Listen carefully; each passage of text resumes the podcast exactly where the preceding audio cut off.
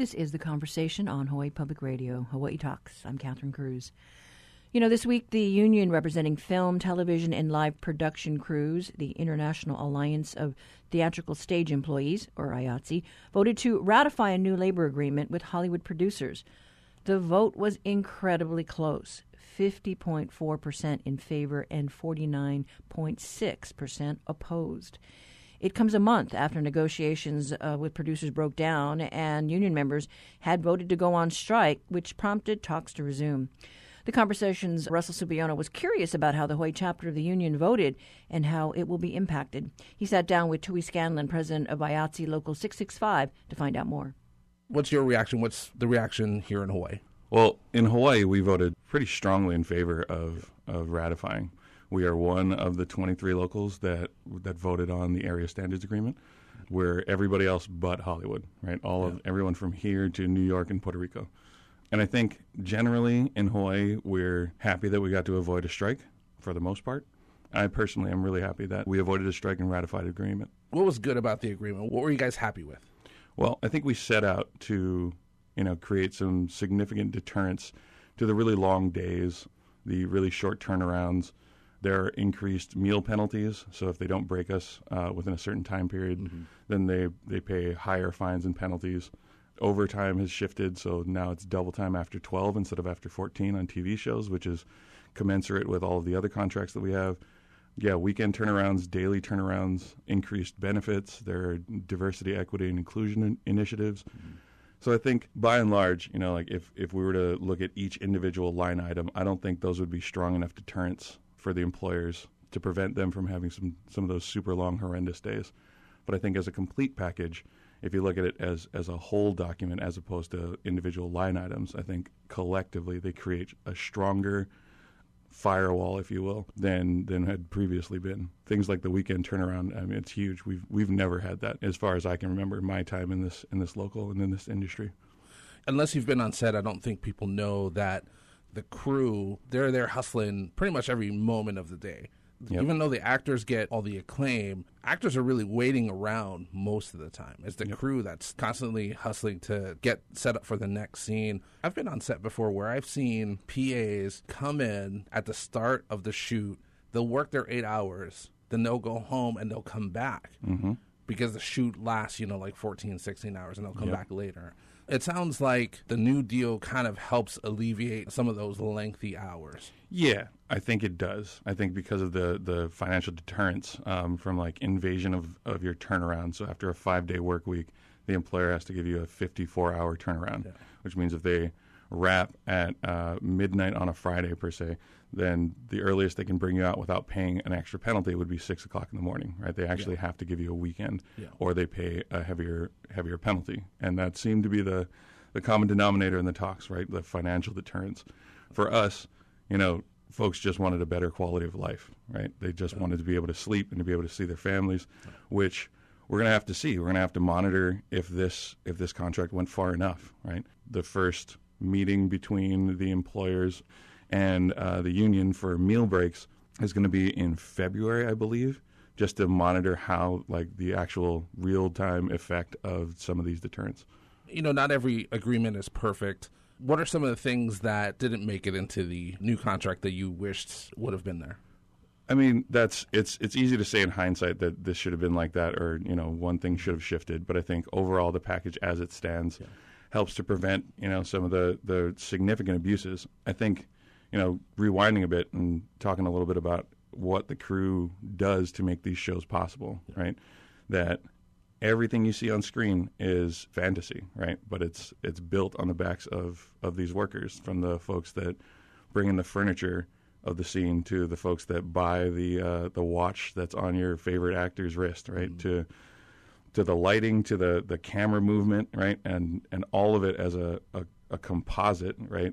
If we do our job right, the audience is taken along for a ride on a story, and they forget that there are actual people manning this camera. It's not their eyes looking at a conversation. It's them looking at it through a recording that was through a lens that someone else had to clean and maintain and store and put into effect. Do you have an idea of how many productions are going on right now? And I think we know NCIS is here, Magnum is filming, Do you know if we're having some concerts coming back?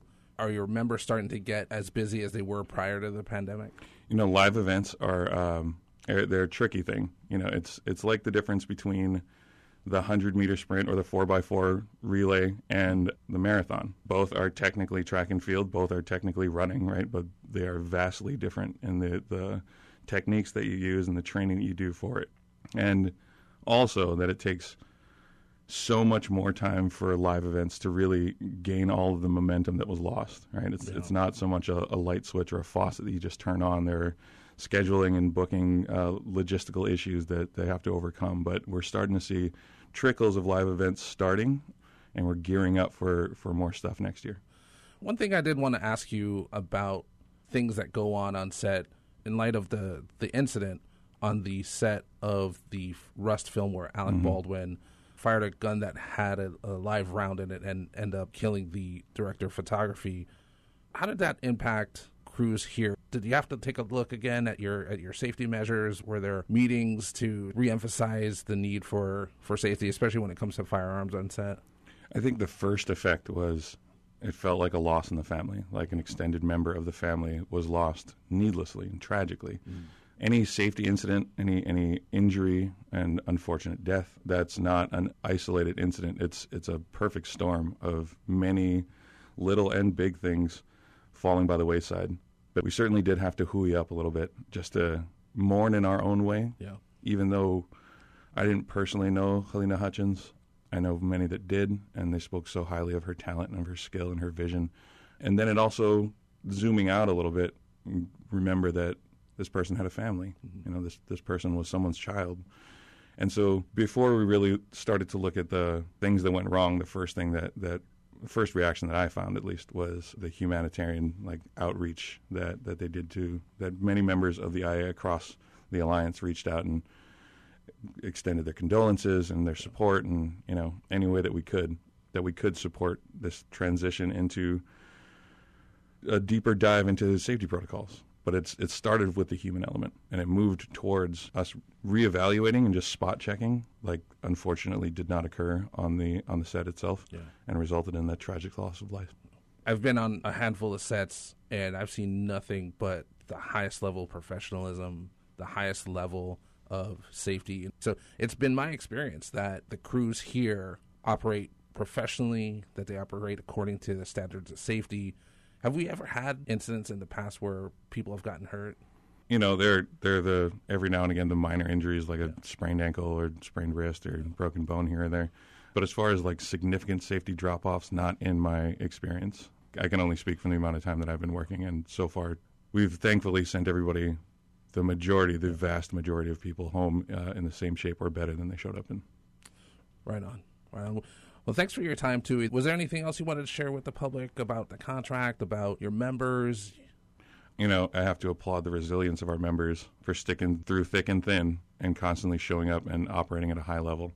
You know, it passed by a slim margin. The Hollywood Basic Agreement passed by even slimmer. Mm-hmm. And I think it's going to be really important that we mend those rifts, because while some folks were not about this contract whatsoever, regardless of whether or not we disagree on how strong the contract is, they are still my kin. You know, they're still my family. They're still the people that I shed blood, sweat, and tears across, you know, the way from. We were carrying sandbags together in the jungle. We were tying off ropes on the beach. And I think that at the end of the day, if this contract is not enough, then we need to move forward. Basically, for my part at least, I was of the mindset that if it gets ratified, so be it, we've got work to do. And if it doesn't get ratified, so be it, we've got work to do. The systemic issues of the culture of the film and television industry will not be solved by a single contract negotiation. It's going to take time, and it's going to take effort and vigilance on the part of the members and on the part of the leadership and on the part of the employers as well to make sure that we're sending people home in the same shape or better than they showed up in. Thank you so much for your time. Appreciate you coming in. That was IATSE Local 665 President Tui Scanlon talking with HPR's Russell Subiono about the recently ratified new working contract.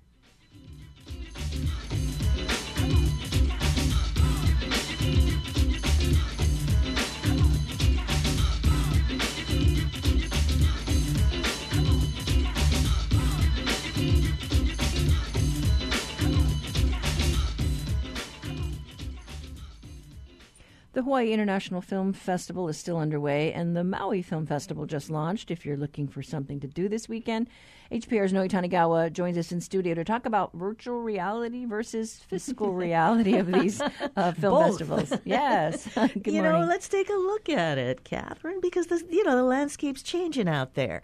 Becky Stacchetti is the executive director at HIFF, the Hawaii International Film Festival, and they're in their 41st run this year. That's a long time. And of course, their focus is still the same, Asian and Pacific films. They're streaming big time this year. They're showing in theaters as well. That's done on Oahu, but neighbor island venues, you're screening through the weekend and onwards, so you'll be able to get into theaters. In 2020, HIFF, Hawaii's Film Festival, saw massive increases in viewership, but they're caught in a bind right now because viewers, who knows how many, are viewing online, where tickets are really discounted anyways, Stacchetti says. Professional online viewing platforms are really expensive too, she says. If you look at our financial reports, like the revenue from the tickets in 2020 is like half of what it was in 2019, even though our audience theoretically tripled. It's a tricky balance, but we were able to make up revenue through just additional grants and sponsorships and cutting. We had to cut a lot of positions. And so our staff is doing 3 times as much work with half the number of people. Whew, this is a heck of a bridge year. It's been a puzzle. I've been working on a strategic plan with a consultant all year to try and figure out how do we maintain sustainability in this new world, because online isn't going to go away anytime soon. We've invested far too many resources that we can reach all these people, but how do we make this work so that we can afford to keep doing it? Oh, my gosh. Right, Catherine. You could just see it. And we love the streaming. And this is Hawaii's Film Festival we're talking about here. Monetizing streaming has just proven a tough nut to crack. Stacchetti says nobody knows the future of movie theaters either. And, there are a lot of things that just are not going to come back the same way. Meanwhile, we're forging forward with stuff we have never done before at HIFF this year. They started investing in XR, which is all the different types of other media, alternative reality, virtual reality. In 2018, because Stacchetti says that is the future of storytelling. Think about it, It's getting into the digital world beyond the two-dimensional space. There you go. 2019, HIFF sponsored this VR dinner upstairs at Pig and the Lady. And the title of the piece was Asians in America. And the scene, if you've ever been upstairs at Pig and the Lady, long table in the middle. It was kind of, that rough elegance that's up there, wine glasses and these big VR goggles on the table. And so while you're eating, you could also experience going shopping with the chef or experiencing some of the history of the food and so on. And the whole thing is, 3D VR all around you. I have no idea what we ate. It was fun, though. It was great. It was one of the great evenings in Honolulu. And Becky says it cost a bundle. So thanks for doing that, HIFF. As far as this coming weekend, HIFF 41's XR New Media Weekend, pretty much everything's going to be free. Nina Lim is HIFF's XR programmer. She's been overseeing what we experienced there, entering the metaverse. Facebook's now calling itself Meta Platform. So I asked Nina, what is the metaverse? I think that in general, the industry is finding clarity on what exactly that means. But if you ask me, I would say that it is a future reality that everybody can share that kind of is the evolution of the internet, in bridging the real world with technology in a much more immersive and engaging way. But there's so many endless possibilities of what that looks like. Brianna's Garden is a very moving piece, recently won an award for the weekend. It's going to be located right across the street from Sandbox. It's a community garden by the Surfrider Foundation. Brianna's Garden is an augmented reality piece in honor of Brianna Taylor, made in collaboration with her family. So that'll be a really special one. Yeah, this is the big XR weekend, they're calling it, at the Entrepreneur's Sandbox in Kaka'ako. It's going to be fun. The events unfold there on Saturday, but they're opening tonight at Box Jelly, 5 o'clock. They got some terrific speakers coming up. So if you want to, you really should sign up ahead of time, because then you can get time on those. There are only 10 of the big VR goggles, but the rest of it you'll be able to wander through yourself at the Entrepreneur's Sandbox. It's a real fun little spot there, just Eva of the med school in Kaka'ako. Okay, yeah. But signing up for appointments, that's good so you don't wait in line. Yeah, well, either way, they are taking walk-ups, you know, but I signed up on online, and there's one piece that I'm really interested in looking at there. It's called A Life in Pieces, The Diary and Letters of Stanley Hayami. So they're going to try to convey this World War II Japanese internment experience in VR. And that's only just a few minutes long. Each segment is just a few minutes, and they put them together in packages. When you sign up for a time, you'll see several at once, and there are still spaces available. Yeah, I mean, it's great. They're trying new things, still trying to work out the quirks with the online and it's viewing. Free, you know. Yeah. This virtual reality thing. Yeah, but it's good for folks out there, film buffs, to be able to just to get a taste of what the future's going to be like. And we do, but you know what? The best VR experience for my money in this town is that Mauna Kea piece at Artists of Hawaii right now at the Honolulu Museum. Nicole Naone, Chris Kahunahana, and the piece that you did a report on. So folks need to check that out too. Thanks so much, Noe. We've been chatting with HPR's Noe Tanigawa on a different take on the Hawaii International Film Festival. Look for links on our website later today.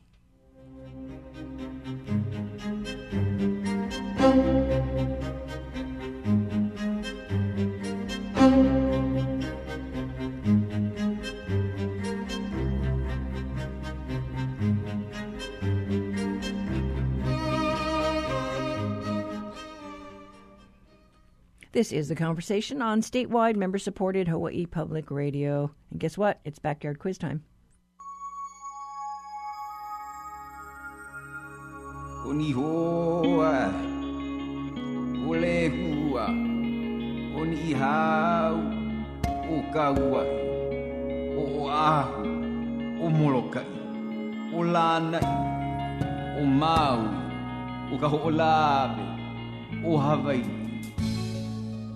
In today's Backyard Quiz, we jump into our time machine to take you to the year 1981. It was when Jim Nabors' Christmas in Hawaii show aired on television sets in the month of December. This hour-long variety show featured performances by actors and singers like Tom Selleck, Carol Burnett, as well as Nabors himself. The brothers Casimiro and the Honolulu Boys Choir were also featured in supporting roles. When the special aired, it was well received by viewers, and this led to the release of the show's soundtrack on vinyl, as well as the actual TV special on VHS. Though Christmas in Hawaii was filmed in several recognizable locations in Hawaii, many who have seen it remember Nabors for singing in front of a particular famous memorial here on Oahu. For our quiz, we want you to tell us which memorial served as the backdrop for Jim Nabors' Christmas in Hawaii. Call 808-941-3689 or 877-941-3689 if you know the answer.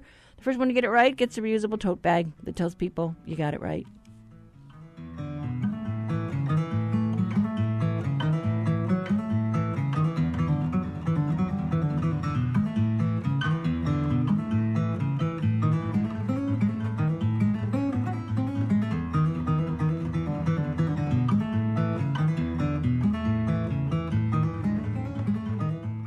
Support for the Backyard Quiz comes from NAREIT Hawaii, which is committed to supporting nonprofits providing senior rental housing for veterans in the islands, such as EAH housing. NAREITHawaii.com.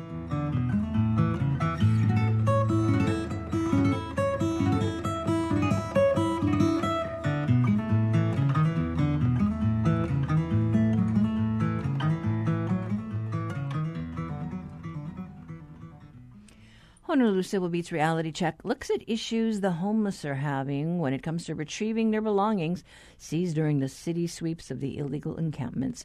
Reporter Cassie Ordonio joins us today. Good morning. Good morning. Thanks for having me. Yeah, so, we all know that these sweeps happen, and a lot of the things that are left behind get hauled away. But our listeners may not know that you have to go to Halawa Valley to retrieve it. Yeah, you do. And I actually live around the Mo'ili'ili neighborhood. So if I were living on the streets, it would take me maybe about 51 minutes by bus, depending on traffic, and then maybe 14 minutes by car. But if I were to take the bus, it would be also a 20-minute, maybe 40-minute hike up the hill to a storage facility and then going back. So if you have maybe like two large trucks worth of stuff, it'd almost be impossible to get back to the camp where you stay. Wow. So I guess, if you're on the bus, hopefully you don't have a lot of stuff and you can haul it out. But some people have a whole house full of things. They do. So in my story, the couple that I profiled, they actually literally had a house full of stuff. So during that sweep that happened on Tuesday morning, the city maintenance crews actually hauled in a washing machine. What else? A solar panel, maybe a couple wheelchairs. And then in the end, you get the folks get this notice saying where they can pick it up, and they give a general sense of how much stuff is taken, and then they have to schedule a time and day only on Fridays to pick up their stuff from Halawa. And there was some agreement that was reached between the ACLU and the city back when, on making sure that the folks had enough notice that these sweeps were going to happen, right? Yeah, so I believe that was in 2015. I remember the ACLU sued the county for the stored property ordinances. So back then the city would just do the sweeps, throw away their belongings. But then after, in 2015, city officials reached a court-sanctioned agreement where the city agreed that they would prevent them from trashing their belongings. So when... Well, it's not really called a sweep anymore. It's called sanitation activities under the Blangiardi administration. So when the maintenance crew and HPD come, they give the homeless folks 30 minutes to collect whatever belongings. I mean, depending if they have outstanding warrants, they do get arrested.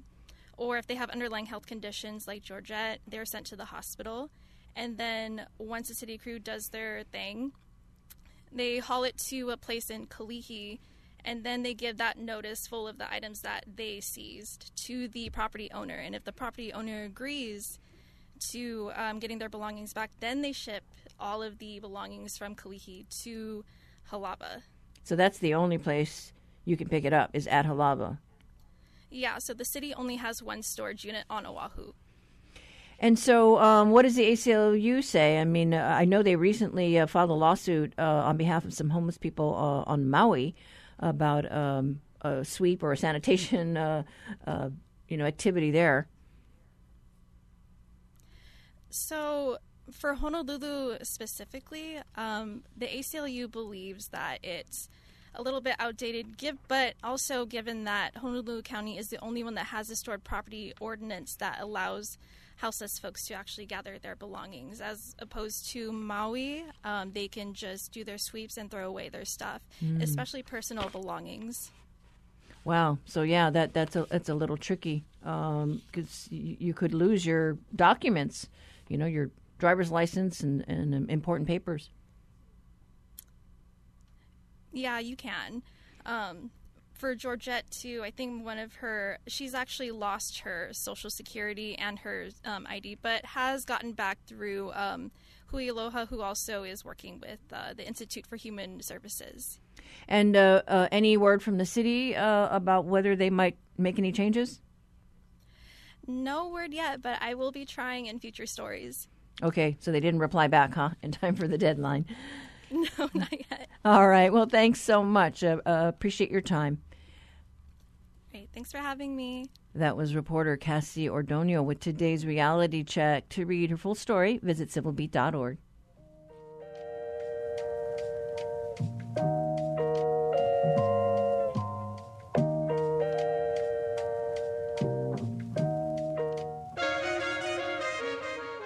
Support for The Conversation comes from the HPR Local Talk Show Fund, which helps Hawaii Public Radio sustain and grow its locally produced talk shows. Mahalo to contributor Honolulu Waldorf School.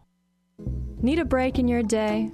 Whether you're in your car, your kitchen, or still in bed, Manu Minute brings you the rich sounds of Hawaii's native forests and shorelines. Learn about the long-legged ayo, the clever alala, and more as we listen to the birds' unique songs and talk to experts about their conservation. Get the Manu Minute delivered to your phone or mobile device. Subscribe on Apple, Spotify, or Google Podcasts. Support for the Aloha Friday conversation comes from Nāmea Hawaii and Native Books Hawaii, dedicated to sharing knowledge of and about Hawaii, its people, culture, and language. Learn more at nāmeahawaii.com.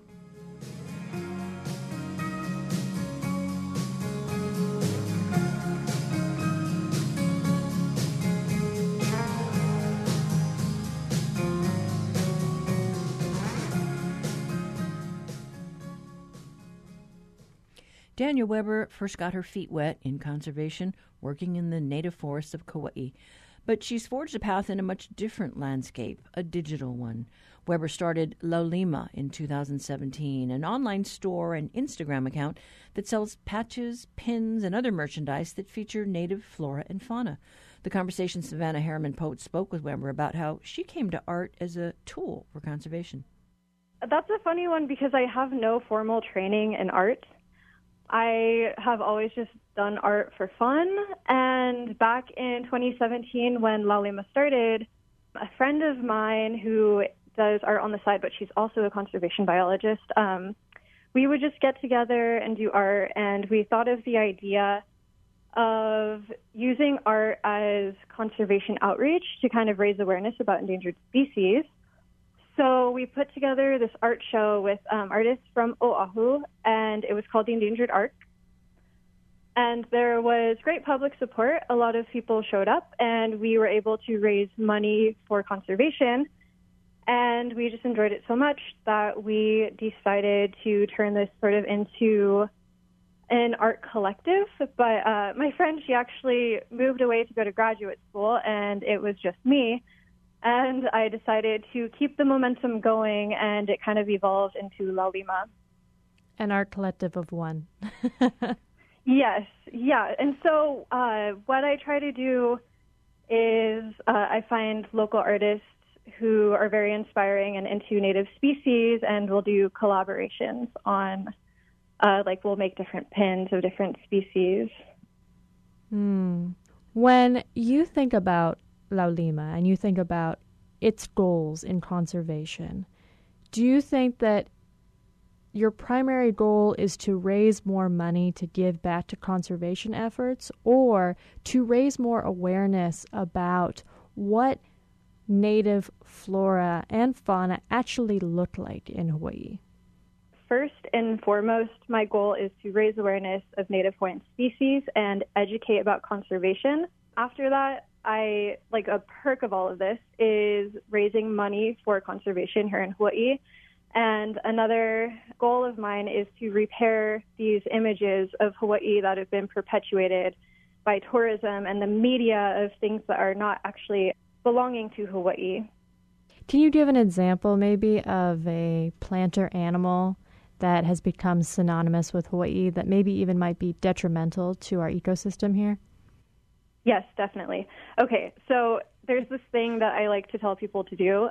If you Google Hawaiian plants, you are going to find a bunch of pictures of plants that don't belong in Hawaii. And I personally find it kind of hilarious and also a little disheartening. But many of the plants that people associate with Hawaii were imported by developers because our native vegetation had been cleared. And a lot of these plants end up being invasive, which is detrimental to our native ecosystems because they kind of take over and they compete with our native plants. One big one is Monstera. This one gets a lot of attention because it's a big, pretty plant. But Monstera is actually from Central and South America, not native to Hawaii, and it does no good for our ecosystems. One that is very invasive is strawberry guava. I do think a lot of people have awareness that strawberry guava is invasive, but some people don't realize, when you see it on trails, that's not a plant that's supposed to be there. It creates so many seeds per plant, and our native birds love to eat the fruit, which means that these birds are spreading all the strawberry guava seeds around and further damaging our native forests. in Laulima, have you had any epiphanies or interactions with people where they'd say, I would never have known that this was a native species, or I've never necessarily seen this species in any media depicted about Hawaii? This happens all the time. I always try to indoctrinate my nieces and nephews into caring about native plants. It's so funny how many times I'll mention a native plant to a family member, and they're like, I don't know what you're talking about. So this is a big problem, and this is kind of what my goal with Laulima is to just remove this like disconnect that we have with the natural world around us, and to start building relationships with native species that are in our backyard. You've worked with many artists in the past who are also interested in native species and cultivating spaces for native species, both in the art world and also in the landscape of tourism. Are there any other particular initiatives who you feel like you're working with that you'd like to highlight? Like any other initiatives? Or artists or people who have also contributed to this work? I would point people toward the direction of plantpono.org. It's not necessarily an art initiative, but it does great work to try to introduce people to plants that you can put around your home that are safe and have a low invasive species risk. What is the vision for Laulima moving forward? Well, I think first and foremost, it's good to address the local community and help them build those relationships first. And then in the background, a good benefit would be to reach out to the tourism industry and help them repair those images and replace images of like non-native plants with what actually is native to Hawaii. But I would say I've been focusing on helping people here in Hawaii learn about the native flora and fauna and build those relationships first before bringing it to the forefront of tourism. And then how do you choose which initiatives in conservation to support with the funds from Laulima? Well, actually, a lot of them have been nonprofits that I either worked for or have volunteered with. So Laulima started in 2017, and since it started, we have donated to 17 different conservation nonprofits throughout Hawaii. This includes Mauna Kea Forest Restoration Project, Hawaii Wildlife Center, and Maui Forest Bird Recovery Project. And these are all different nonprofits that work with different native species. And so I try to diversify where these funds go to try to support a bunch of different efforts that are happening throughout the island. I also try to actively engage in community fundraising efforts so we can support causes beyond just conservation, so like donating to fundraisers for like food sovereignty or education or like protection from overdevelopment. What's the next species that Laulima is going to be featuring in its stores? The next species design will be an Akikiki, which is that little Hawaiian honey creeper that lives on Kauai that I have a very special relationship with. My career in conservation started with an internship with Kauai Forest Bird Recovery Project. We were working with 3 critically endangered species of birds that are only found in the forests of Kauai.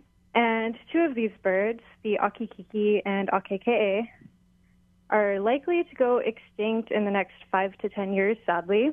There was news recently about the Akikiki. One of its populations has declined dramatically. Is that correct? That is true, yes. I believe it's over 90% of the population has gone down in the last decade or so.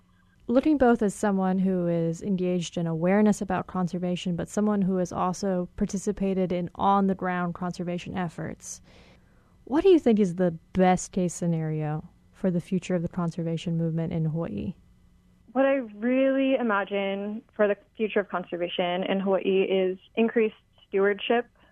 I hope that people can build deeper relationships to places with each other and with native species so we can collectively aloha aina. And I think we can expand this knowledge to educate others about native species and just raise awareness about native species in general and help each other understand what's happening to our delicate ecosystems here in Hawaii. I mean, I hear all the time. I got into native plants because of you, or like you got me interested in conservation. I just found your account online, and that started it all. And to me, I have a really hard time believing that, because it's just like, it's so inspiring and heartwarming, and it's just like, how did I make such an impact with an Instagram account? It's weird, but I'm really happy that people are interested, and that's what keeps me going, is people's engagement. Otherwise, I'm just like, yeah, it's social media. It's not something I enjoy, but I keep coming back to this account because of the impact it has and the way I can engage with the community. That was Savannah Harriman-Pote speaking with Daniel Weber, owner of the online store Laulima. And that new pin she was talking about will be coming out soon. We will have links to Laulima's website at hawaiipublicradio.org. The word Laulima, Laulima, I said Laulima. You know, our two recent call-in shows about what to do with the Aloha Stadium site continues to strike a chord with our listeners. Here are a couple of voicemails we received recently on our talkback line. My name is Todd from Mo'ili'ili. It's been great to attend the football game on the UH Manoa campus. I've been waiting as an alum for 30 years to do that, and I didn't have any trouble getting to the stadium. I walked and beekeeped, but my real concern is the demand for anything larger than the existing Ching 9,000-seat stadium. I'm not sure it's there. For example, I had an extra ticket for sale on the 20-yard line, $85 ticket retail, but I couldn't even sell it for $5 two weekends ago.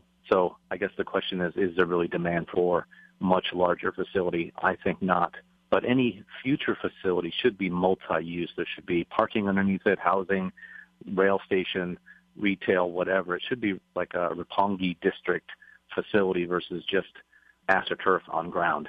So it's got to really be Akamai, and that lower campus quarry area really needs to be programmed for the highest and best use for the neighborhoods, the area around it, for the university students, and the state taxpayers. Mahalo. Thank you. Aloha, this is Sheldon. I heard your program this morning about the stadium and so on. The people being interviewed were people who apparently have a wide-open tunnel into their wallet if their plan is chosen. And nobody spoke up for the wise old man, namely the three governors of a week ago. Nobody stuck up for their point of view, and nobody seems to have stuck up for the point of view of those who are going to be deprived of affordable housing. Those are the ones that are leaving Oahu in droves because they can't afford to live there, and housing is the reason. It seems to me housing ought to be the main focus of this conversation ongoing. Thank you for listening. Aloha. And thank you, Todd and Sheldon. We do welcome comments about our stories from our listeners. You can leave a voicemail on our talkback line, 808-792-8217, or send an email to talkback at hawaiipublicradio.org.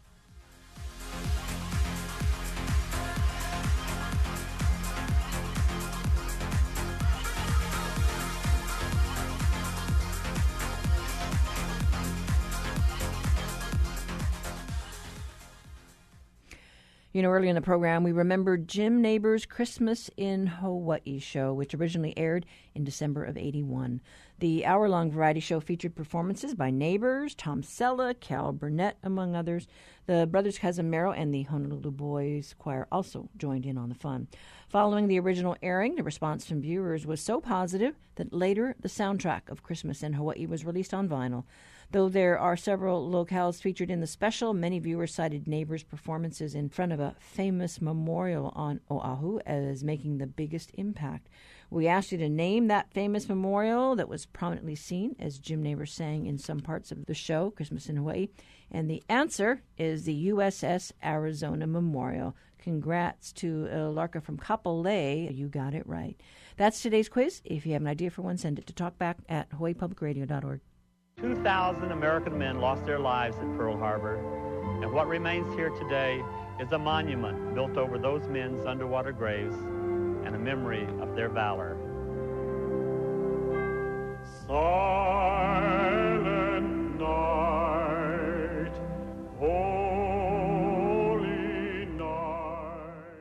Support for HPR comes from Mutual Publishing in Hawaii, publishing local cookbooks, children's books, history, and more. Their Kamuki bookstore is open Monday to Friday, 9 to 4:30, also online at mutualpublishing.com. Back when HBR was an idea starting to take hold, our founders chose to incorporate us as an independent, non-commercial service, a community-owned radio station without ties to any other institution. That fundamental decision from 1981 has had lasting impact. It keeps us free from outside influence in our programming and how we run the organization. 40 years of Hawaii Public Radio made possible by you. Thanks for believing. You know, this week, Douglas fir Christmas trees and wreaths hit the stores. Catch a whiff of the fragrant pine, and yes, it's a familiar scent. But you may not be familiar with the story of the Scottish botanist who's credited with discovering the species. Did you know David Douglas is buried here in Hawaii? Just imagine how exotic our tropical rainforests and rare species might have appeared to him. David Douglas actually died on the Big Island after falling into a pit where he was gored and trampled by a bull. A rock monument at Mauna Kea marks the area where he died. Back in the day, there was speculation about whether he was pushed or if he accidentally fell into that pit. He is buried at Kawaiaha'o Church.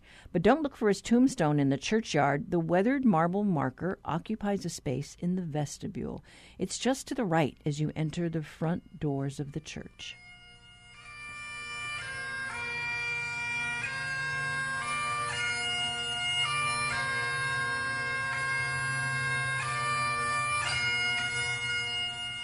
Over the years, fellow Scots with bagpipes in tow have been known to pay tribute to the botanist at Kauai.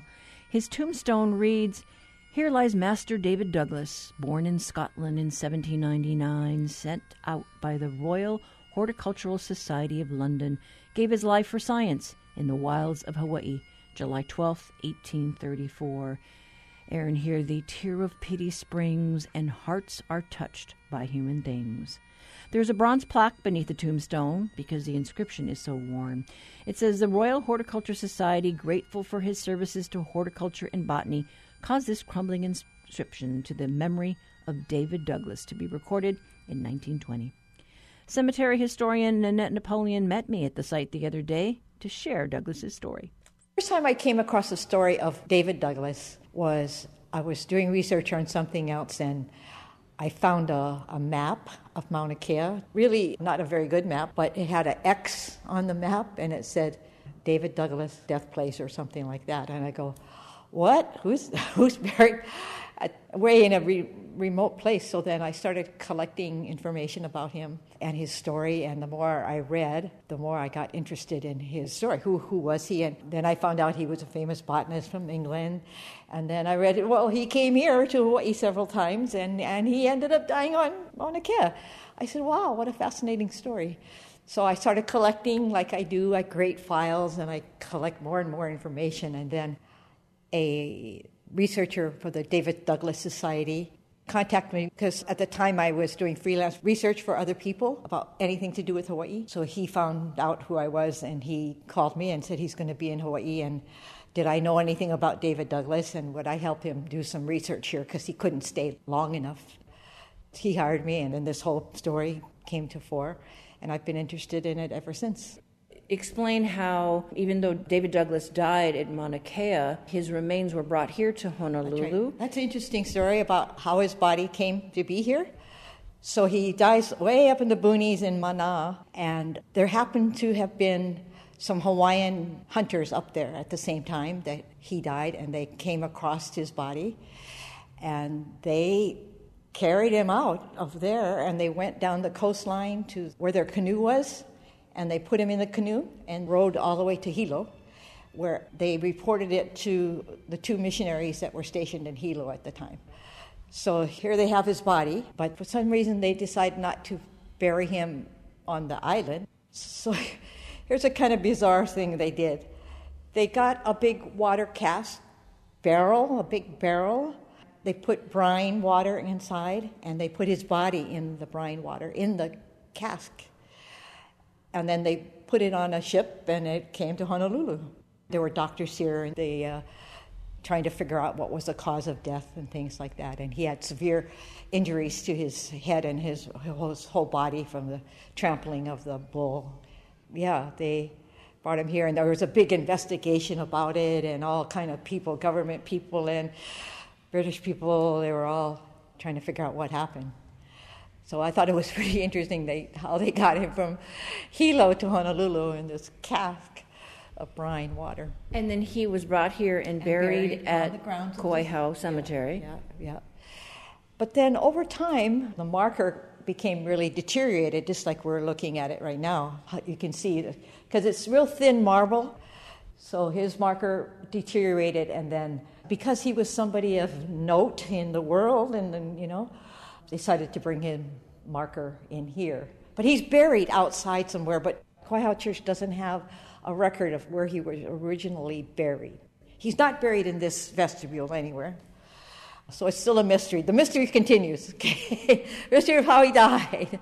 And now the mystery of where his remains are out there. But it's nice that they saved the plaque here, although it's a little hard to read because it's so deteriorated. And there is a transcription. Even though I've written stories and comes out in the newspaper, and there's been stories in the magazine, local magazines and things like that, if you ask the average citizen on the street, they have no idea. They never heard of the guy. So it's great that there is something physical to remember him by. And so as people go out there and buy their Doug fir Christmas trees, because they've already arrived on island. Yeah, and nobody knows that. That the Douglas fir is named after him, or Christmas trees, And do we know what type of research he did? Oh, his in-depth knowledge of botany was tremendous. He studied every kind of plant there was, practically. There's different varieties and different fir trees. So he did this big study on fir trees, and his research was extensive. And, here he is just by himself. He didn't come with anybody to the islands. It was just him. And besides being interested in plants, he was also interested in astronomy and other sciences. So when he was here, he studied all kinds of other things here because it was new. He was brand new to what, It was exciting to be able to see this. To see this different kind of biology all around him and in the Pacific Ocean.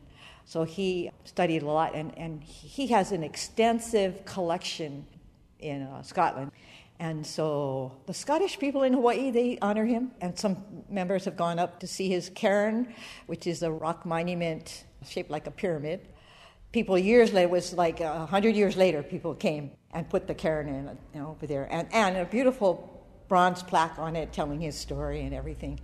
I went there one year with the guy from Scotland and a photographer from here, and it was really, really interesting. It's in the middle of the boonies, and at the time there was a little tiny sign. It was hard to even figure out where he was, but now they have a State of Hawaii HVB sign up there. A marker. David Douglas this way on the road, because you could easily miss it because it's in the middle of the forest and there's no trail. So the time I went, we were climbing over logs and crossing a river, but it was worth it. It's a beautiful monument, but not too many people know how to get there. Well, I'm told it's off the Belt Highway, and it's not too high up. It's like around 7,000-foot level or somewhere. It took about less than an hour.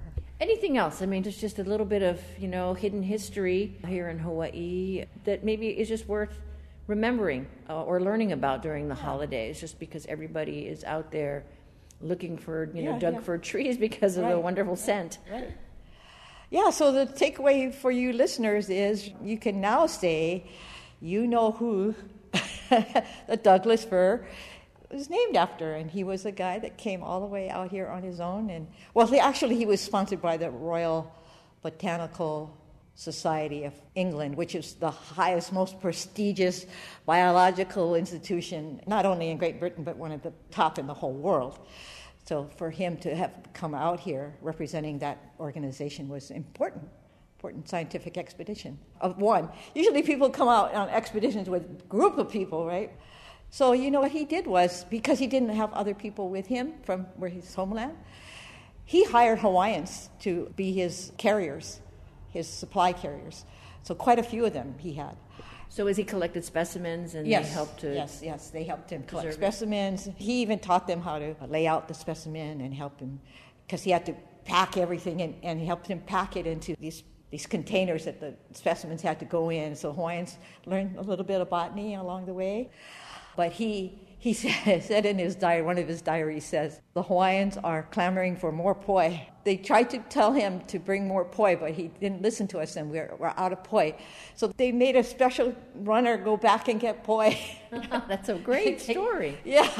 And this is while he was going island to island collecting all the specimens. Right. And so the specimens that he did collect, then, are they back in London? Are any of them here at the Bishop Museum? No, there's none here. None of his original papers are here.